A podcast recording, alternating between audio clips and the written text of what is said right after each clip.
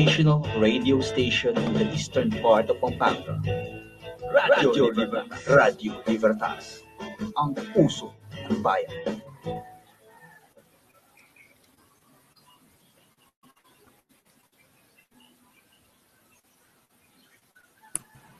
Good afternoon, Crucians, and to all our listeners. Wondering on what to do next or just want to have something to flex? Your afternoon barkada is here and wel- welcome to Crucian Beat where every heart meets. This is Eureka. This is Kyle. And this is Chin. We are your DJs for today's online kwentuhan. Time check, ang oras po natin ngayon ay makalipas ang alauna ng hapon, ikapitong araw ng Enero taong 2022. Magandang hapon syempre sa lahat ng ating mga tagapakinig at tagapanood, lalong-lalo na sa mga Crucians na kasama natin ngayong araw na ito. Isang masayang hapon na naman nga ang handog ng aming programa para sa unang broadcast namin ngayong 2022. Tama ka dyan, partner. Napakabilis nga ng panahon at natapos na ang taong 2021. At syempre, natatapos na rin ang ating school year mula sa paaralang may puso. Dahil ngayong week ay nag-introduce ng ating mga guro para sa ikatlong markahan. Oo nga, partner. Dalawang markahan na lang at matatapos na ang ating school year ngayon. Pero bago iyan, tayo muna ay makamustahan. Partners, kamusta naman ang nag-Christmas break ninyo? Ay partner ang sa akin ay napasobra ata ako, yata ako sa pagre-relax dahil na-attach na ata ako sa dalawang linggong break natin ngayon. Pero syempre, hindi ko naman kinalimutan na pasukan ang mga klasiko ngayong linggong ito. Ikaw partner. Ako ay okay lang rin naman. Sa nakapalipas na break na iyon ay halos kumain lang ako. Nanood, nakipag sa mga kamag-anak, naglaro at kung ano-ano pang nagpapasaya sa akin. Ikaw naman partner, kamusta ang naging break mo? Siyempre, dahil break iyon, katulad ninyo ay ginawa ko ang mga bagay na hindi ko nagagawa sa tuwing may klase. Katulad na lamang ng pagtulog sa tanghali, pagising ng hindi maaga, at pagbabrowse sa social media nang walang iniintinding oras ng klase.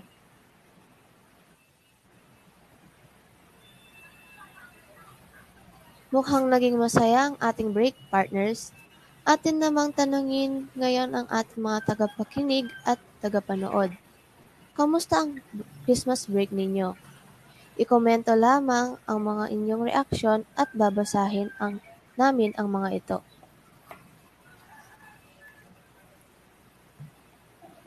Hello, Claire Garcia. Good afternoon po, Sir Rob, Sir Ron.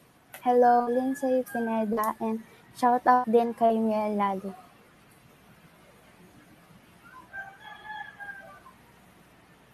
Good afternoon, DJs by Ma'am Arliza. Hello, Claire Garcia. Magandang hapon din. Hi, Sir Ron. Hi, Ma'am Erica Pena Desguera. Good afternoon din po. Ayon, mukhang naging masaya rin ang Christmas break ng ating mga Crucians. Tunay na isang mag-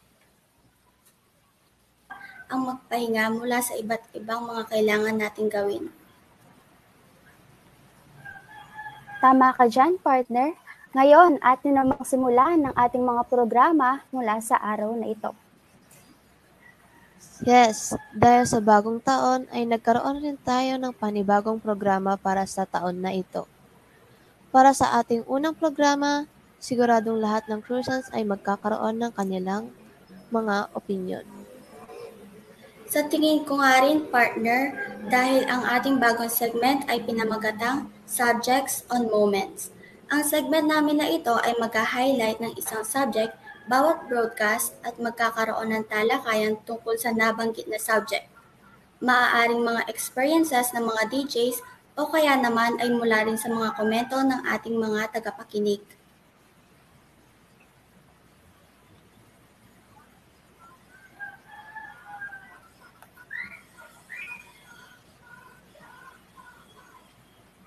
Mukhang exciting nga ang segment na iyan.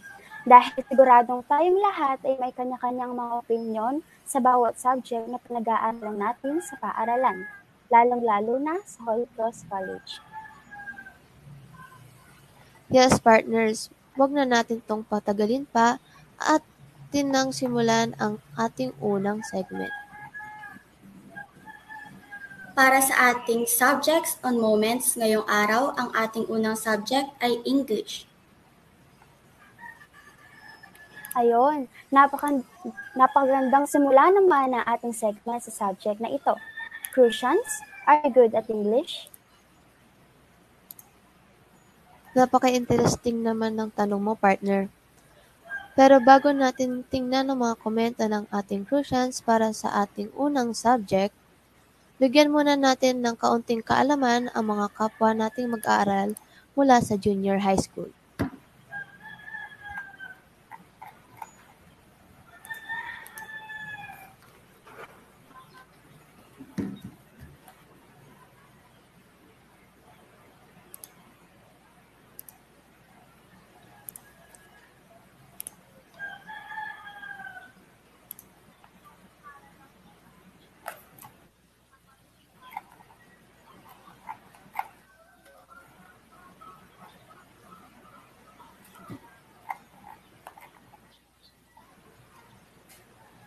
Tama, alam ba ninyo, Crucians, kung sino ang mga nagtuturo ng subject na English sa HCC ng JHS Department?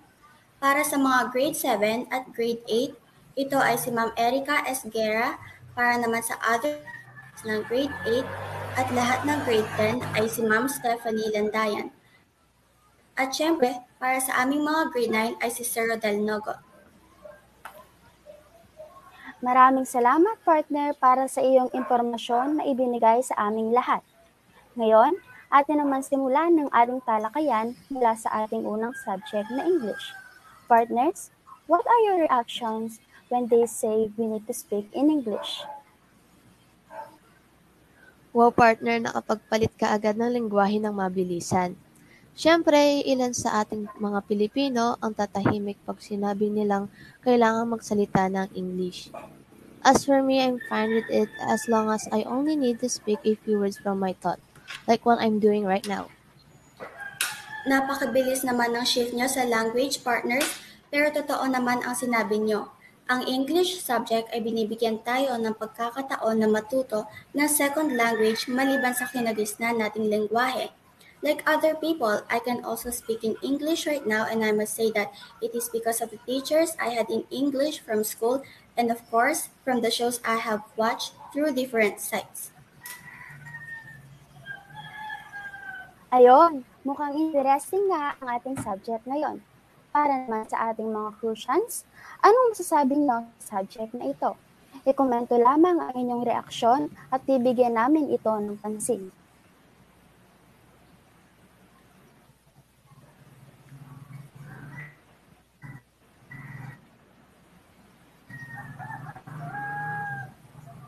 Good afternoon po, Ma'am Arliza Reyes.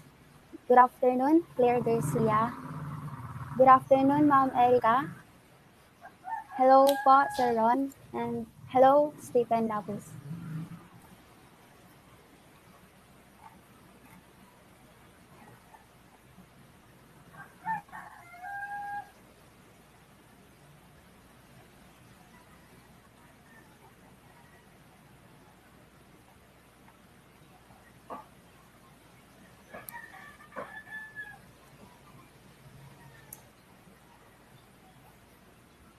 Good afternoon, Sir Dylan Gozon Pamintuan.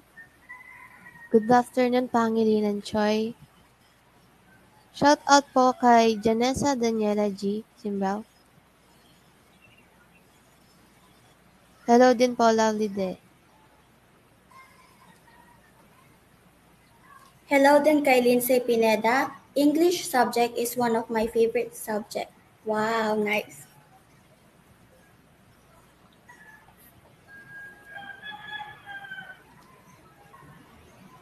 Nakapagbigay na nga ng kanilang reaksyon ang ating mga crucians. Para naman sa ating talakayan, partners, anong mga moments sa, ing- sa iyong English subject ang hinding-hindi mo makakalimutan? Hmm, sa tingin ko, hindi ko makakalimutan ang mga discussion sa English. May mga moments na didiscuss si teacher ng poem or short story. Sa kalagitnaan nito ay bigla siyang magtatanong ng tanong na answerable by yes or no. Siyempre, dahil mali ang sagot ay may oras na napapalakas ang sagot ko na yes or no. At sa oras na yon, ibiglang nagkaka-follow up question si sir tulad ng why? Nakakatawa lang isipin na kapag nakakaroon ng why, ang yes or no question ay kumukonti ang mga sumasagot. Tama ka dyan, partner. Maraming beses ko nga naranasan yan. Para sa akin naman, ang hindi ko makakalimutan ay ang mga activities tulad na lamang ng mga pagsusulat ng essay. May ibang kamag-aral tayo na, na nakakapagsulat na para bang napakadali, pero pag sinabi ni teacher na ang minimum ay 500 words, nako kumakamot na lahat ng ulo at makikita mong halos lahat ay laging binibilang kung nakailang words na ang naisusulat. Yung moments na gusto mo nang magpasa pero 500 ang naisusulat mo mga salita. Napaka-relatable ng situations ng mga yan, partners. Totoo nga na halos lahat tayo ay naranasan ng mga ganyang pangyayari. Ang aking memorable moments naman sa English subject ay ang mensahe ng June teacher na bawal magsalita ng Tagalog sa tuwing oras ng subject niya. Naaalala ko pa na halos walang may gustong magsalita o magtanong kung may gagawin man.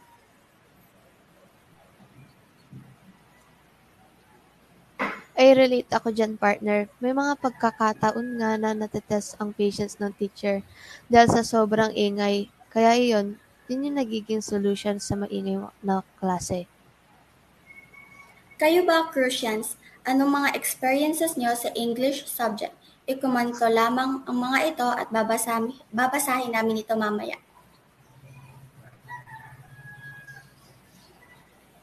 Habang nagkokomento ang ating mga Crucians, nais ko lamang idagdag na napakalaki ng naitutulong ng subject na English sa bawat mag-aaral.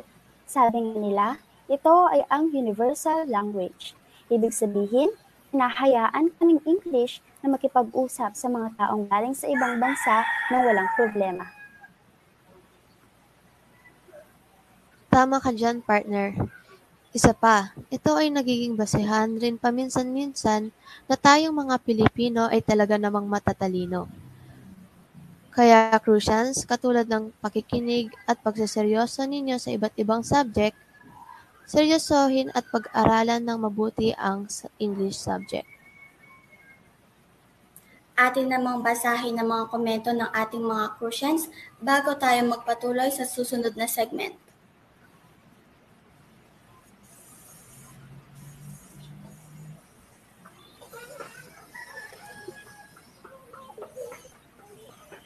Sabi ni Lovely, naging favorite ko po yung subject na English dahil po magaling yung mga teachers. At tama naman doon sa sinabi ni Lovely. Ang tama naman talaga yun.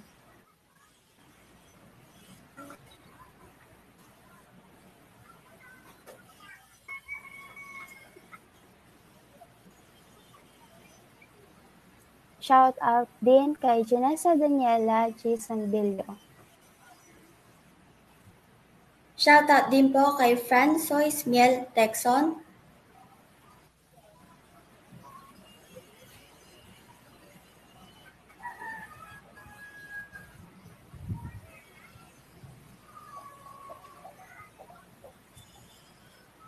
Ngayon, ating ipagpatuloy natin ang programa kung saan inilahad ng ating story sender of today ang kanyang experiences bilang isang kusya.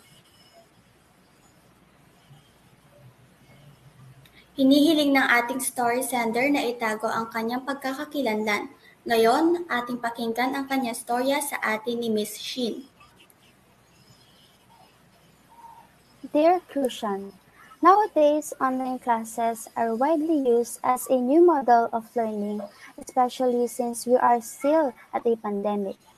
This drastic change had brought many difficulties, experiences, and life lessons not just to us students, but also to the teachers and other school staffs. But this hardness did not stop us to learn. Instead, it had become a motivation for me and my fellow students to learn and create more knowledge. Many had shared their experiences in this new mode of learning. Now, let me tell you mine. It is true that online class is not easy. Some of my bad experiences are in group works because I could not really share my ideas, opinions, etc. briefly with my group mates. That's why sometimes misunderstandings happen. Also, when there is no internet connection or when the signal is weak, I will be obligated by a load so that I could attend my classes. Despite all of this, I still had a good experiences in online class. Aside from learning lessons, some of my unforgettable experiences online are when I and my friend Kate will always laugh when we see each other on our cell phone screens, and sometimes we even tried making hearts on cam.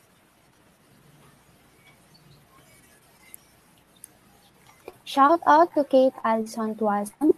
Some of my classmates will even take pictures or videos of our epic moments while in class, and will even send it on our group chat.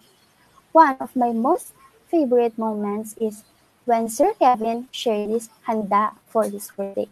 Shout out to Sir Kev. And for my Christmas break experience, I've been able to relax and have enough sleep. I also had more time for myself and for my family. On Christmas, I and my family went to my siblings' godparents. And of course, when I see mine, like when I move. Just kidding. After that, we went to my grandparents' house and it was very fun.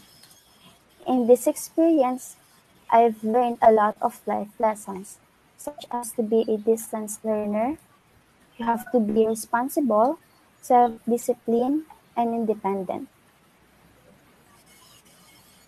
Since we aren't having physical class, or what we call face-to-face class, you need to be a responsible student because there's no one who will constantly remind you of your unfinished activities and schoolworks that needed to pass. You should be disciplined so that it will be fair for others and also so that it will be fair for others and also that you will know how to act and talk to your teachers and fellow schoolmates. You need to be independent so you can keep up with all of the lessons and works. Nagmamahal, sorry sender. Totoo nga naman ang sinabi ng ating story sender of the day. Halatang na-enjoy natin ang dalawang linggong bakasyon.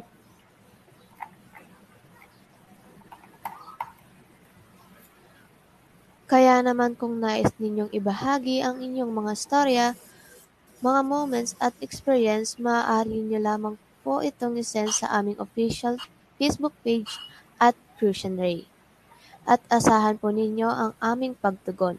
Malay mo, ang iyong storya na ang matatampok sa Crucian Story. Huwag po kayo mag-alala dahil maaari po nating itago ang inyong mga identity. Bago tayo magpatuloy sa ating susunod na segments, Anong masasabi niyo sa storya na ibinahagi ng ating sender ngayon? Maaari niyong ibahagi ang inyong mga reaksyon sa comment section at babasahin namin ang mga ito.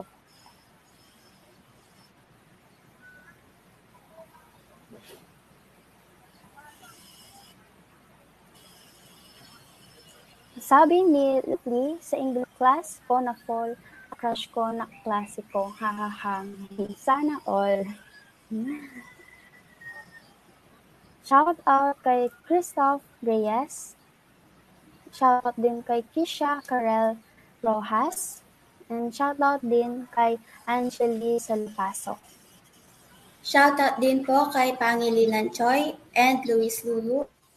Din po kay Yancy Nicole Mataga.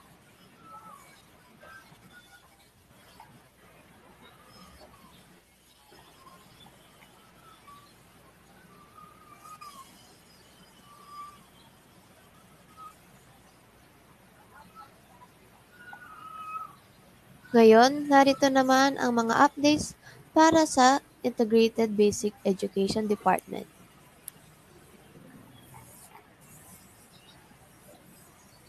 Ngayon, atin naman tayong tumungo sa mga impormasyon na kailangan ninyong malaman mula sa Integrated Basic Education Department. Para sa ating unang update, ang mga mag-aaral ng Holy Cross College ay nagkakaroon ng pre-Lenten recollection na pinangungunahan ng CLE at ESP Department. Ito ay mula sa grade 6 hanggang grade 10.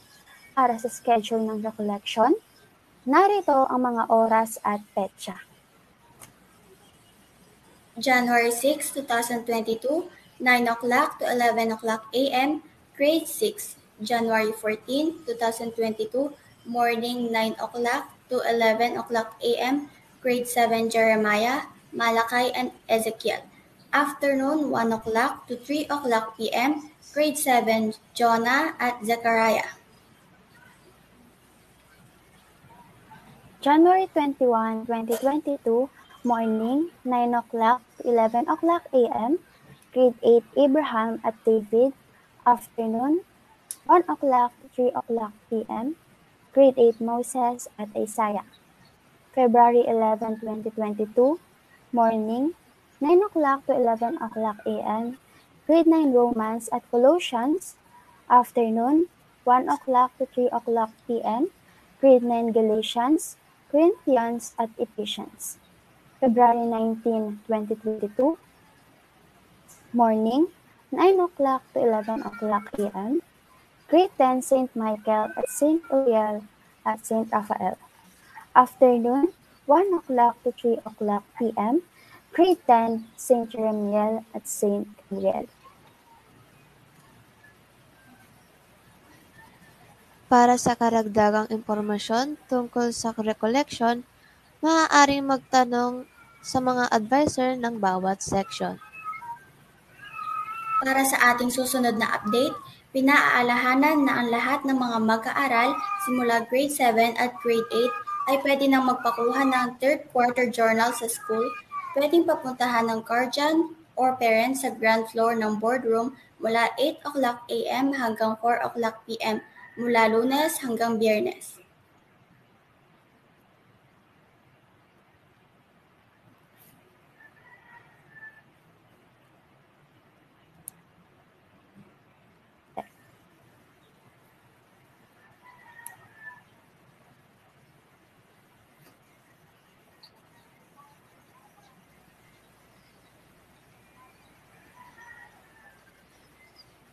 Siguraduhin Crucians na ang lahat ay makakakuha ng journals dahil ito ay dinidiscuss ng mga teachers sa iba't ibang subject. At para sa ating huling update sa January 11, 2022, Martes, ay magkakaroon ng Parents-Teachers Assembly for grade level. Nakasabay ang releasing ng grades para sa junior high school. Manatiling umabang sa message ng advisor para sa schedule ng oras na nasabing assembly.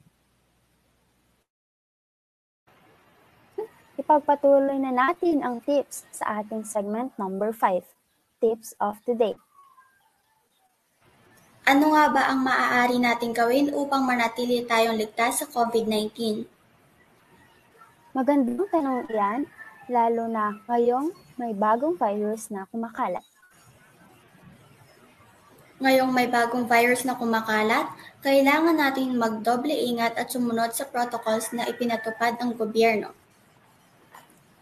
Yes, dahil ang Omicron variant ay mas madaling kumalat ngunit hindi na malala ang epekto nito kumpara sa orihinal na virus.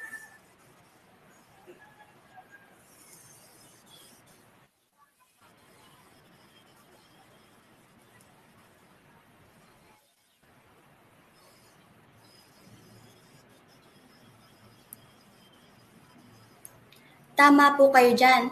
Pero sa tips na ilalahad natin ngayon, ibibigay natin ang lahat ng manonood ng mga tips on health precautions for COVID-19.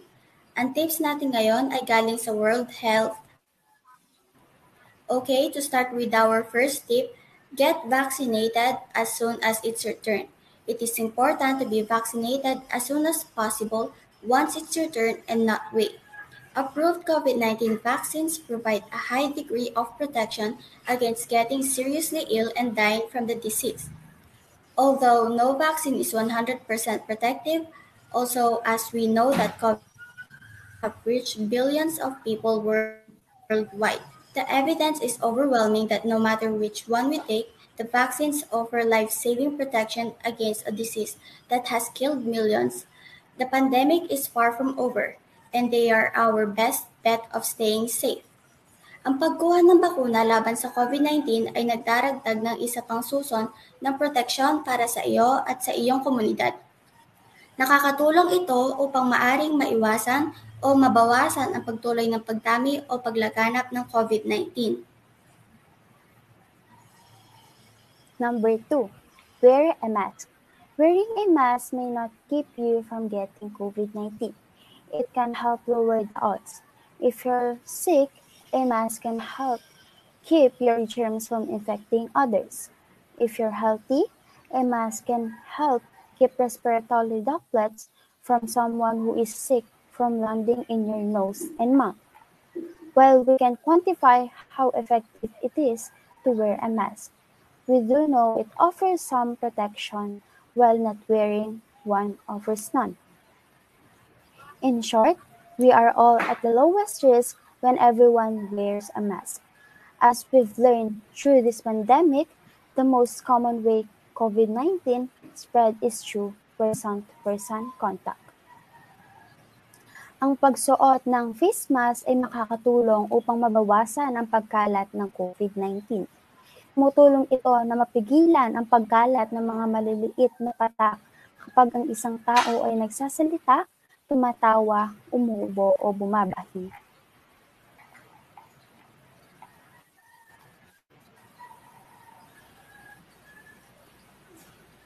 Number 3. Protect yourself by cleaning your hands often.